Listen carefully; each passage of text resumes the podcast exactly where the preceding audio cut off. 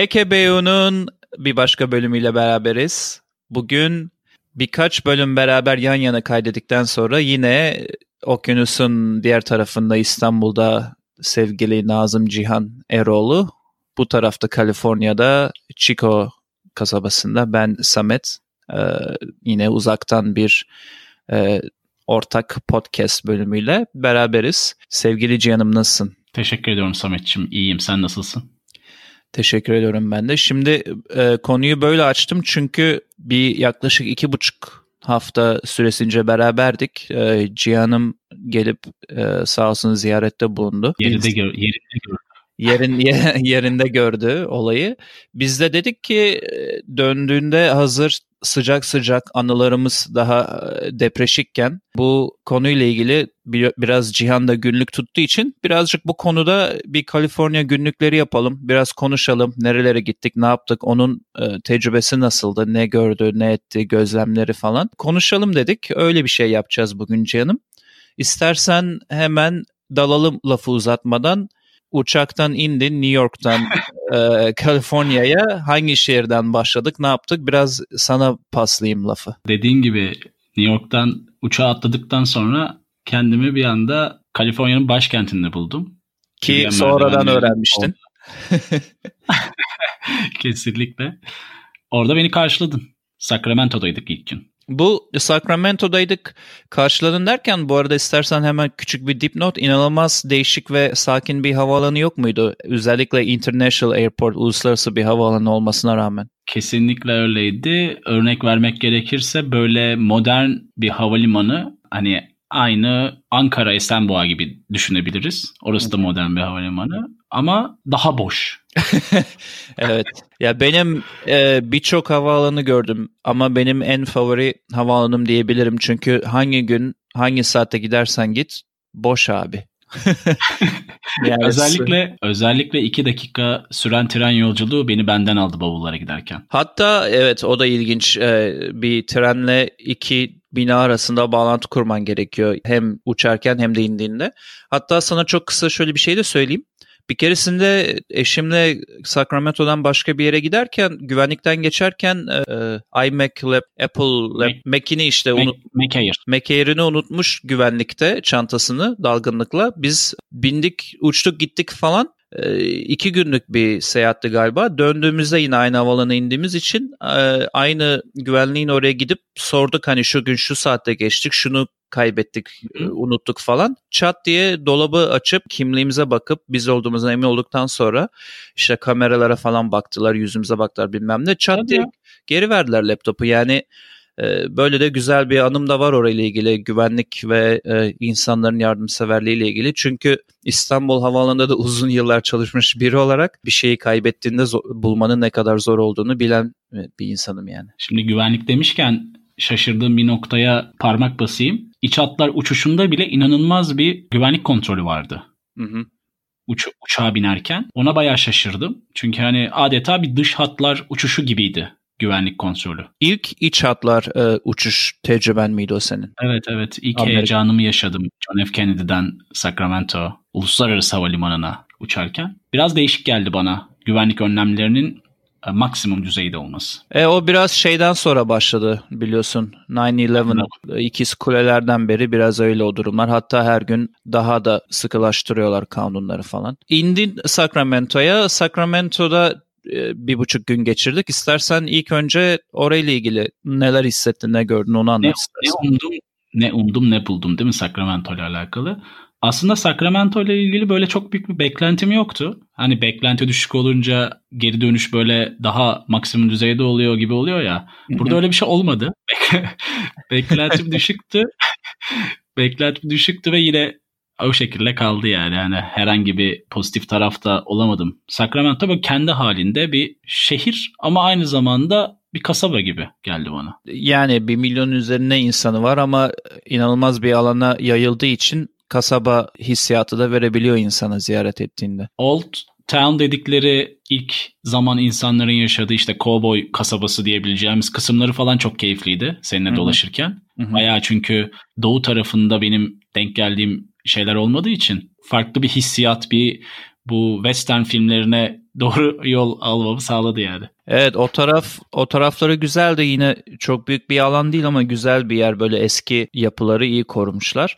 Bir de herhalde şehrin kendi sıkıcılığından ötürü olsa gerek benim için highlight yani en e, hoşuma giden kısmı senle çok böyle random bir şekilde bulduğumuz gelişi güzel bulduğumuz aşırı indirimli Macy's e, dükkanında bir saati aşkın bir süre alışverişte kendimizi bulmamız herhalde. Orada güzel e, şeyler almamız, kıyafetler alıp çıkmamız falan güzel bir e, enstantane oldu diyelim. E, tabii şey olunca hafta içi ölü saat bir de olunca hı hı. böyle bayağı dükkanı kapatmış gibi oluyor biliyorsun. Bir evet, de o... Golden One Arena'ya gitmemiz keyifliydi orada.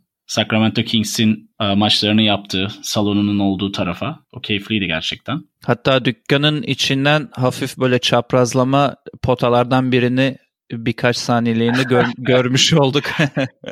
ya tabii ki hani fiyat skalası çok yüksek olduğu için NBA Store e, marjının üstündeydi Sacramento'nun kendi store'undaki, kendi mağazasındaki ürünler. Hı-hı. O tatsız. Onun dışında güzel bir salonları var. Evet ben birkaç kere gittim zaten izlemeye maçlarını. Seninle nasip olmadı o sıralar sezon başlamamıştı ama e, gerçekten keyifli zaten sen de bir birçok başka NBA maçına gitmiş biri olarak biliyorsun onların havası farklı oluyor. E, lafı uzatmadan Sacramento'da zaten çok kalmadık. Orada biraz e, birkaç evet. restoran bar denedik. Biraz alışveriş, biraz yürüyüş falan yaptıktan sonra biliyorsun akşamına doğru ver elini Chico dedik ve benim yaşadığım şu anda yaşadığım Chico şehrine doğru yol aldık. Genel olarak Chico'da yani en çok bende kalırken vakit geçirdiğin yer zaten Chico'ydu senin sonlar sonları hariç. Ee, genel hariç, evet. genel olarak Chico ile ilgili böyle dinleyicilere hani Türkiye'deki yerlerden farklı şusu güzel veya şusu farklıydı demek istediğin bir şeyler varsa çünkü ben burada yaşayınca biliyorsun alışıyorsun ve her şey sana normal gelmeye başlıyor. Senin gözünden biraz daha ilginç olabilir hani dışarıdan gelip benim yaşadığım yeri Hı-hı. görmek anlamında söylüyorum. Ne gördün diyorsun? ne yedin Şimdi... ne gördün? Yediğini içtiğini bize anlat.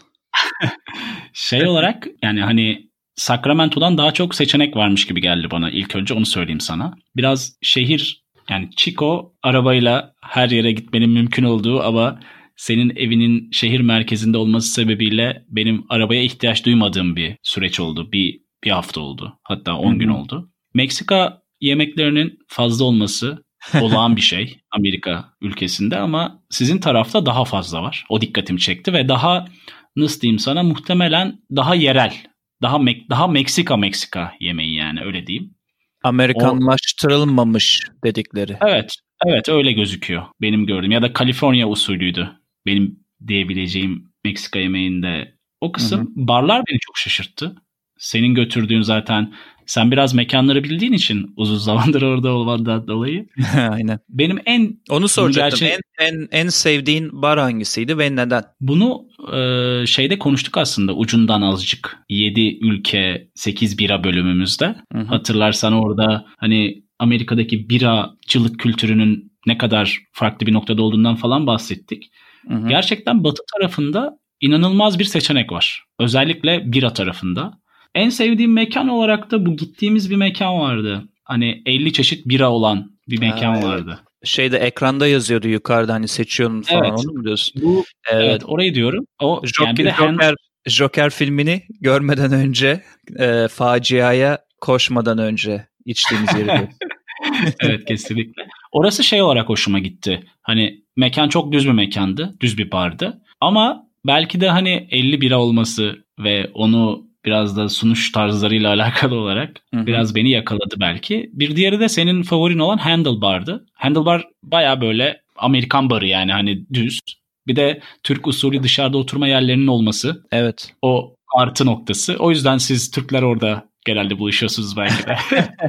Aynen bizim bizim oradan biraz bizi yakaladı o bar. Dışarıdan bankları, masaları olması falan hoşumuza gidiyor. Biraz da bizim oturduğumuz yani çoğu Türklerin oturduğu şeye neighborhood, mahallelere yakın bir yer olduğu için ortak bir buluşma yeri oluyor. Aslında gidecek, seni götürecek daha çok yer var ama e, takdir edersin ki her gün her yere, çıkıp evet, bara canım. gitmek de hiçbir ülkenin hiçbir şehrinde çok anlamlı Gerek, bir hareket değil gerek yani. De yok bence. O yüzden Handle var ve Chico Tap Taproom'du galiba mekan. Evet Chico Taproom diye geçiyor. Doğru hatırlıyorsam e, orasıydı. Favori barlar.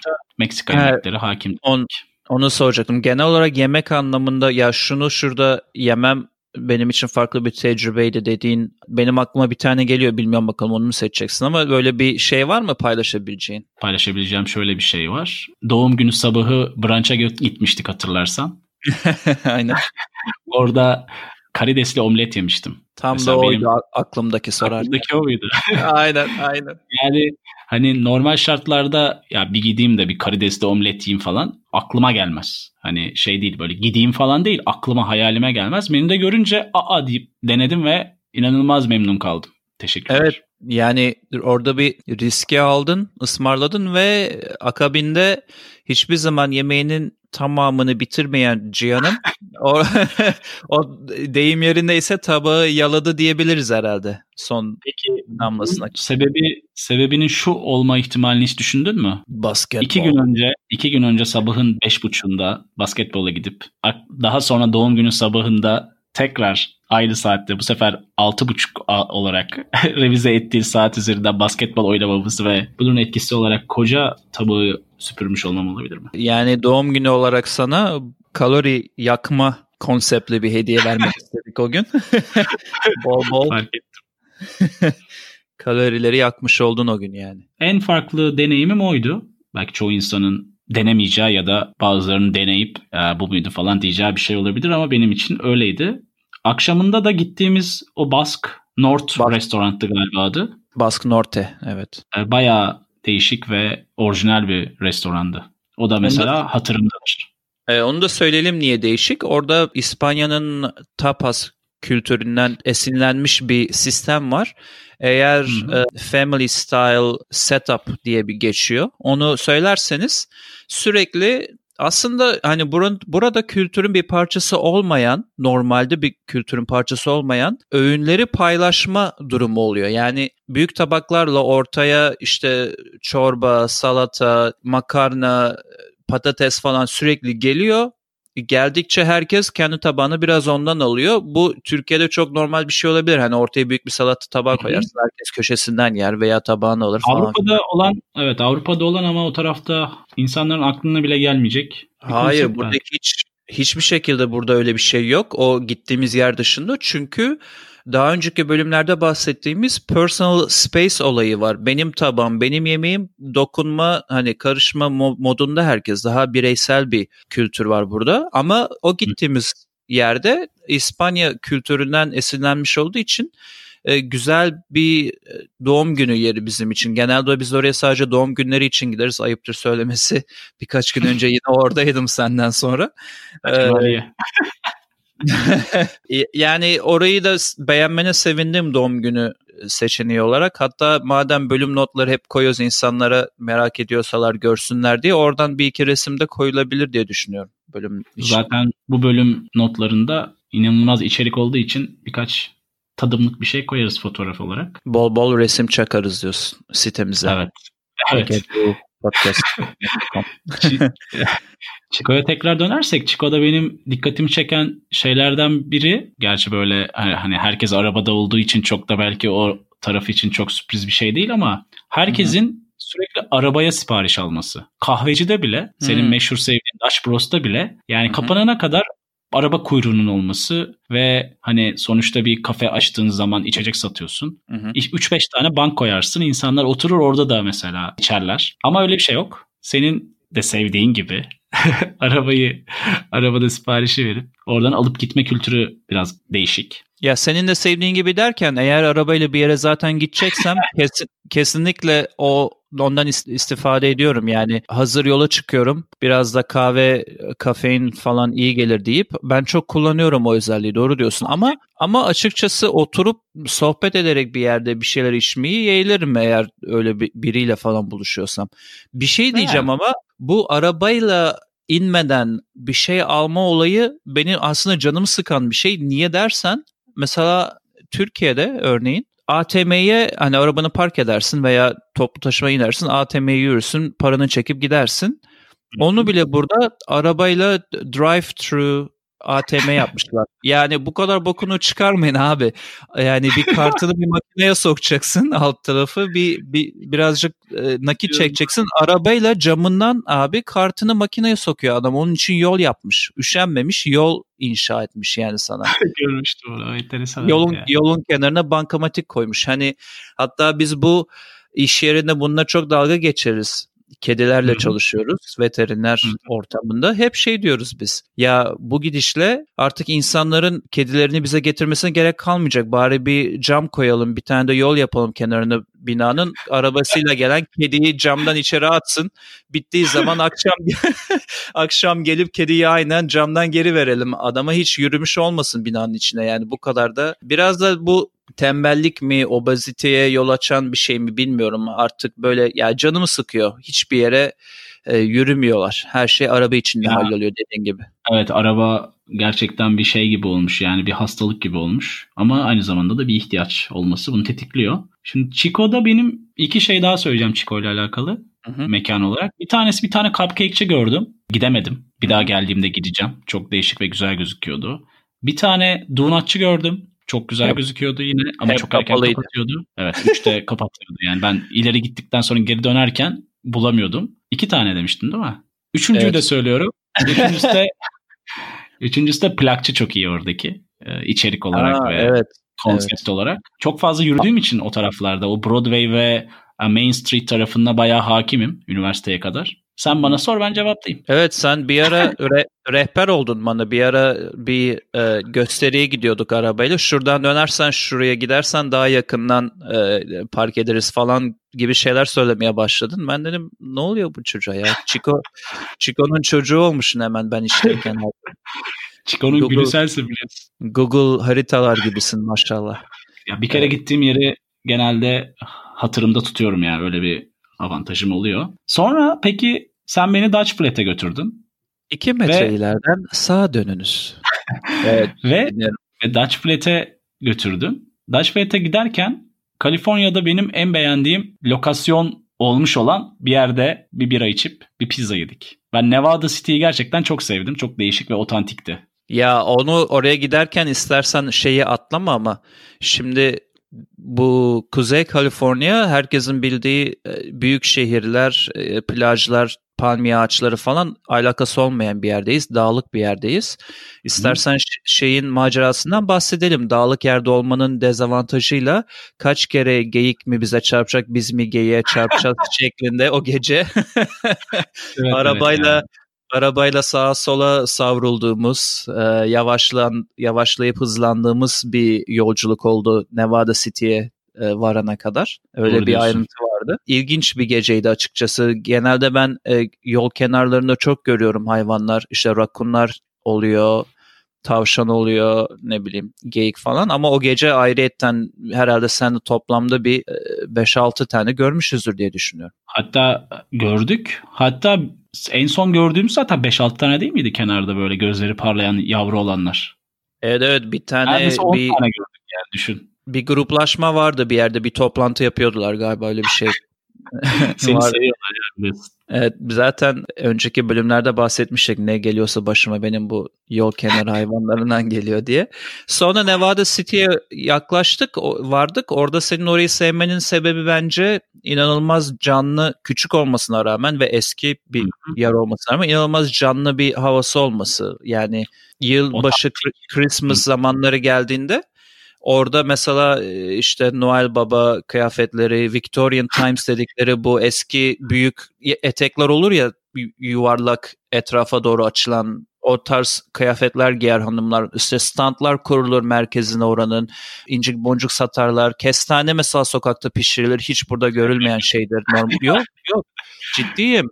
Ki bu yani Aralık her şey buz gibi olduğu halde işte sıcak şarap mesela sokakta sıcak şarap alıp bir bardak onu içebiliyorsun ki burada biliyorsun open container public yani alanda toplu alanda içme yasak normalde. Onların hepsini bir kenara koyuyorlar. Öyle de güzel bir yer orası. Sevmene hiç şaşırmadım diyebilirim yani. Yani dediğin gibi otantik bir dokusu var. Hani eski zamanlardan kalma binaları falan her şeyi korumuşlar. Artı bir de o kadar küçük bir yerde inanılmaz bir insan yoğunluğu var. Yani her bar, restoran ağzına kadar doluydu. O canlılık beni bir de ışıklandırmasıyla beraber e, yakaladı diye düşünüyorum. O yüzden oraya bir daha geldiğimde e, konaklamalı bir seyahat olur Nevada City tarafına. Ya Dutch Flat oradan 20 dakika ötede orada. Bizim bizim daha daha evinde konaklarız. Ee, oradan bir de sen galiba birhaneden bardak da götürdün değil mi Türkiye'ye? Evet senin koleksiyonerlik kısmın biraz bana da bulaştı sayende. Getirdim şu an dolabımda duruyor. Evet Nevada. burada burada mikro birhaneler o kadar yaygın ki onların bardaklarını toplamak güzel bir keyif oluyor gerçekten. Sen de zaten birinci gözden gözlemlemiş oldun bu e, ne kadar çok ufak birhanelerin kendi birasını yapan yerlerin olduğunu. Dutch Flat ile ilgili hafif biraz bahsetmiştik ama istersen çok kısa orayla ilgili ne düşündüğünü de söyle. Bilmeyenler için altının zamanında çıkarıldığı bir ana yerlerden biriydi Kaliforniya'da bundan 100-120 yıl önce yanılmıyorsam. Kaliforniya'yı aslında Kaliforniya yapan o zaman zenginleşmesini sağlayan yerlerden biriydi orası bizim şu an daha evimizin olduğu yer. İstersen orayla ilgili çok kısa e, fikrini alalım. Yani bayağı küçük bir köy diyebiliriz artık büyük ihtimalle. Hı hı. Çünkü sen 400 kişi falan diyordun nüfusuna. Yine şey hissiyatı var böyle hani tarihi bir yer olduğunun hissiyatı var. Çünkü birkaç tane ana merkezde binası var. Otel çok otantikti orada. Ayrıca hani kütüphanesi falan bayağı değişikti. Bir de orada yanılmıyorsam bir tane at arabası sergileniyordu böyle tarihi. E şey bayağı... itfaiye için kullanılan hı hı. At, at arabasıydı. Yani bayağı böyle hani rehabilitasyon merkezi kıvamına gelmiş bir ortam. Yani kafa dinlemek için birebir gibi hissettim. Sen de sanki o şehrin ka- keşmekeşliğinden kaçıp orada kafanı dinliyorsun çoğu zaman. Evet yani küçük ve birbirini tanıyan bir e, sosyal ağı var oranın. Herkes birbirini biliyor. Bayramlarda, seyranlarda bul- buluşuluyor falan. Güzel küçük bir yer. Dağlık, yeşillik tamamen e, yüksek ağaçlardan oluşan e, tahta ev, tahta evler ve yüksek ağaçlar şeklinde bir yer orası da. Benim e, favori yerlerimden biri dediğin gibi biraz terapi şeklinde. Kesinlikle. Onun dışında oradan zaten senin kalışının son 3-4 gününe geçmiş olduk. Ben de işten izin almam sayesinde benim de çıktık vurduk kendimizi yollara diyorum. Şeye doğru Napa'ya doğru başlayan bir yolculuk oldu pazar günü. Napa tarafı evet. değişik ama. Napa ya şey, oradaki şarap evlerine girme şansın olmadı senin ama yani biraz da zaman kısıtlılığı biraz da durumun el vermediğinden ama şeyi gördün sen arabayla giderken sağlı solu ne kadar çok üzüm bağlarının olduğu, şarapların olduğu. Bir de tabii bir yerde oturup yine oranın yerel şaraplarından tatma şansımız oldu çok hafif seninle. Öyle oldu. Şey çok enteresan tabii ki böyle alabildiğine üzüm bağlarına bakmak çok enteresan geldi. Hani Hı-hı. Kafayı sağa çeviriyorsun, sola çeviriyorsun. Bayağı değişikti. Bir de en değişiği hatırlarsan sağ tarafta giderken inanılmaz bir bal kabağı tarlası vardı. evet hatırlıyorum. Ama şey böyle yani hani 3-5 değil 1000 tane falan vardı. Çok enteresandı. Orası orası da böyle hatırımda kaldı. Napa tarafında. O biraz sana şeyden denk geldi bir de bu Cadılar Bayramı dönemi. Evet, evet evet onun yaklaşmasıyla beraber ona doğru çevrilmiş bir yer olabilir orası yani. Öyleydi. Sonra bizim ya benim en çok hoşuma giden senin kalışın süresince en çok hoşuma giden bu keşfedilmemiş küçük bir balıkçı kasabası olan Bodega Bay sahil kasabasında kalışımız bir dahaki e, adımdı. Orada da çok güzel e, vakit geçirdim ben şahsen kendi adıma söyleyeyim. Bir de orada tabii unutulmayacak bir gece de geçirdik. Çünkü otel odasında bir iki bölüm kaydedelim derken biraz işler kontrolünden de çıktı sanki. Ya zaten hani o kadar küçük bir yerde ki bir şeyler atıştırıp içip odaya döndük yani yapacak bir şey olmadığı için. Bari sabaha dinç kalkalım birkaç da kayıt yapalım diye. Evet sonrası Aynen. bol muhabbetli ve eğlenceli geçti. Bir de şey sana ilginç gelmiyor mu? Bu mesela ertesi sabah e, kumsala indik ya okyanusu da görmüş oldun direkt Pasifik, okyanusuna inmiş oldun dibine kadar. Sana ilginç gelmiyor mu orada okyanusun orada mesela hiç kimsenin olmaması, hiçbir yapılanma olmaması, oraların değerlendirilmemiş olması falan Türkiye ile hani karşılaştırdığında deniz kenarı Demek olarak. ki o taraflar çok sayfaya kalmış. Hiç şey de yok.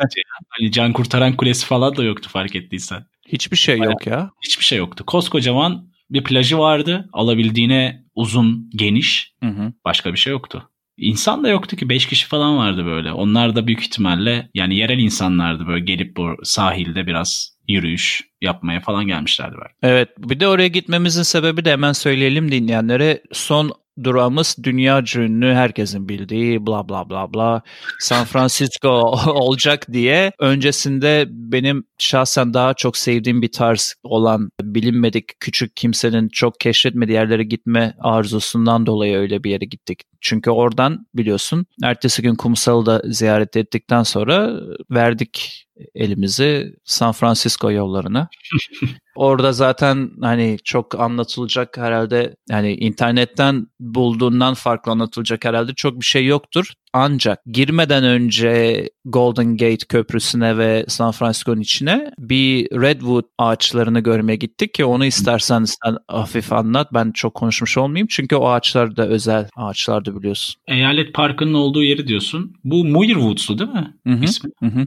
Bayağı değişikti açıkçası. Hani böyle devasa ağaçların olduğu, hani devasa derken böyle 30-40 metrelerden bahsediyorum. Hani bayağı normal bina yüksekliğinden bahsediyoruz. Ağaçların olduğu böyle güneş ışınlarının pek uğramadığı Aynen. yerlerdi. Bir de tarihi tarafının olması hani o dönem yerlilerin orada yaşayıp hayatlarını sürdürmüş olması da biraz orayı da tarihi bir yer olarak gösteriyor tabii ki. Değişikti. Bayağı zaman geçirdik orada aslında. iki saate yakın dolaştık etrafta. Hatta tişört aldık. Sen bir rozet aldın. Rozet koleksiyonuna yeniden başladın. Bardak ve rozet koleksiyonuna yeniden başladın bu arada. Herkese evet, diyorum. evet, sıfır, sıfırlanmış bir koleksiyonda o yangından dolayı. Eski bölümleri dinleyenler bilir yangın olaylarını. Buradan herkese açık davetiye. Hem e, rozet veya e, bira bardağı şeklinde bize hediyeler yollamak isterseniz adresimiz e-mail.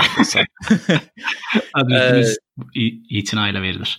Aynen. Şey diyeceğim. Orada bile biz bir hayvan gördük ki benim hayatımda gördüğüm ilk ilk defa gördüğüm bir hayvan olabilir biliyorsun. Meksikalı ablalar ve teyzeler onu e, gürültü yapıp kaçırıyorlardı falan. Ee, onun sevgili Cihan'ım yine Türkçe ismini bize bahşedersen. Kurt. Kurt değildi ya. Kurt da oğlum ya da tilkiydi yani. Hayır hayır. Ne Ondan, hayır? Yani abi kurtun eğer kurtsa çok çok yavru bir kurt olması lazım. Yani o boy evet, onların onların başka bir ismi var. Hatta o gün bakmıştık sen İngilizce ismi.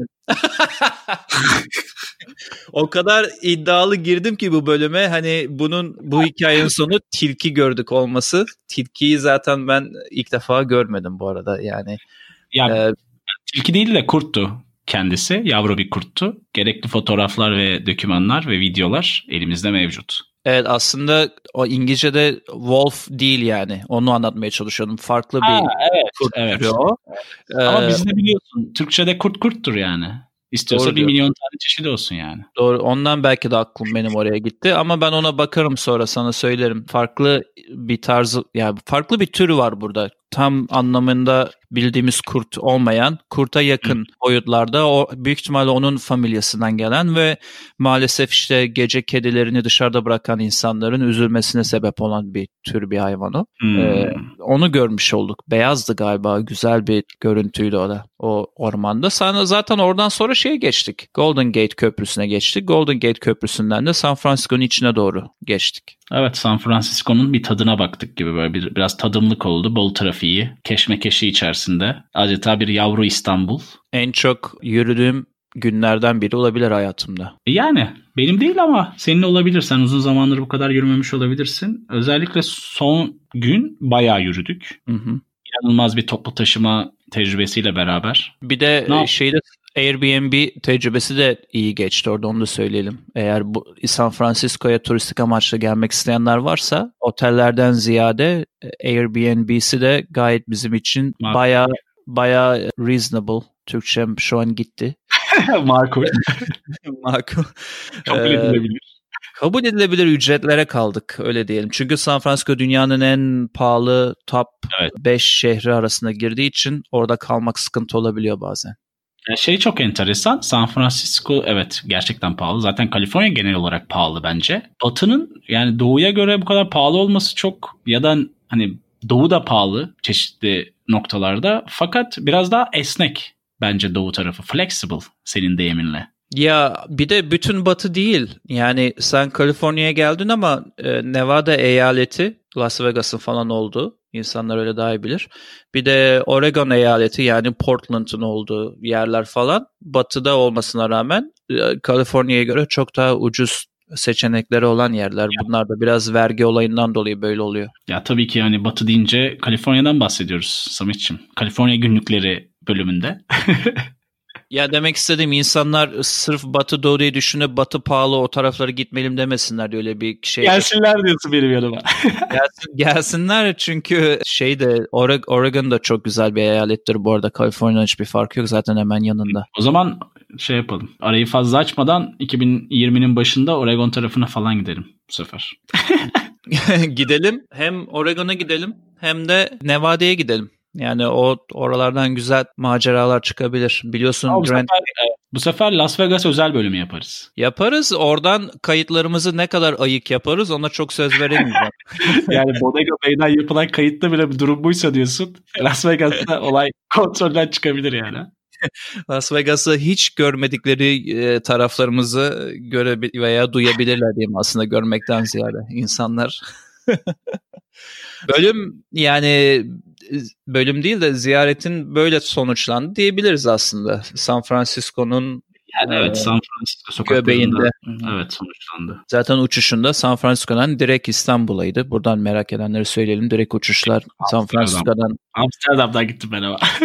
Hayır yani şeyde sen bir bağlantı yaptın oradan KLM ile de İstanbul, San Francisco, San Francisco, İstanbul direkt uçuşları da oradan var demek istedim. Tabii ki Türk Hava Yolları reklamını yaptın şu anda. E, evet öyle olmuş oluyor ama senin direkt direkt gitmen anlamında da şey dedim yani Airbnb'den direkt 5 dakikada havalanına geçebildin dönmek için İstanbul'a. Evet, senin, o, senin sayendeydi. Yani benim değil de bize yerini veren ablanın sayesindeydi o.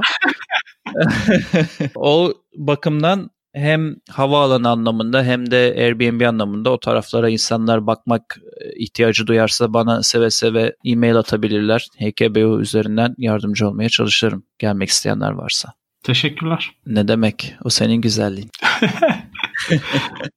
Sanki yavaş yavaş klasikleşen, gelenekselleşen ve heyecanla beklenen köşemize doğru köşemize doğru yol alıyoruz gibi geliyor bana. Geldik artık Kaliforniya günlüklerine burada nokta koyduk ve ne öneriyoruz kısmında sendeyiz. Ha, ben başlayayım o zaman. Benim önerim çok kısa ve net bu sefer. HKBU Dinlencesi isimli Spotify'daki dinleme listemize ben Dancing with a Stranger yani Türkçesi çeviri yeteneğimle söyleyeyim. bir yabancı ile dans etmek isimli şarkıyı öneriyorum. Bu e, şarkının e, bestekarı mı diyeyim artık söyleyenin ismi Sam Smith ve Normani. Güzel bir şarkı biraz dıptıs ama bir anlamda duygusallığı da olan bir şarkı. O yüzden bu aralar biraz bağlandım. Ee, bayağı dinliyorum birkaç kere her gün. Onu e, öneriyorum. Onu zaten sitemize de ismini koyarız. Oradan bakıp Spotify'a geçip veya YouTube nereden istiyorsalar dinleyebilir insanlar. Yani böyle kısa bir önerme ile sana geri atıyorum topu. O zaman ben de hızlıca söylüyorum ne önerdiğimi. Ben de bir şarkı ekliyorum dinlence playlistimize. Senin hatırlayacağın eskilerden. Vega'nın İz Bırakanlar Unutulmaz şarkısı. Oo. Bu Kaliforniya'ya gelsin bu şarkı. Nostalji. Evet. Diğeri de kendi reklamımı yapayım. Kendi blogumda yayınlayacağım Kaliforniya günlükleri yazımı aynı zamanda bizim bölüm notları tarafına da koyup oradan da herkes okuyup takip edebilir. Yani oradan daha detaylı bu konuştuklarımıza daha detaylı edinebilirler. O iyi olduğunu söyledin. Yani mekanlar... Yani kabin, kabin sitesinde detaylıca yazmaya çalışacağım. Öyle diyeyim. Tamam o zaman ben benim açımdan söyleyeceklerim bu kadar benim. Teşekkür ediyorum o zaman bu bölüm için Samet'ciğim sana. Ya ben sana teşekkür ediyorum. Ayrıyeten bu arada bütün dinleyenlere de güzel bir büyük bir teşekkür edelim ya. Çünkü e, Spotify follower sayımız yüzü aştı biliyorsun.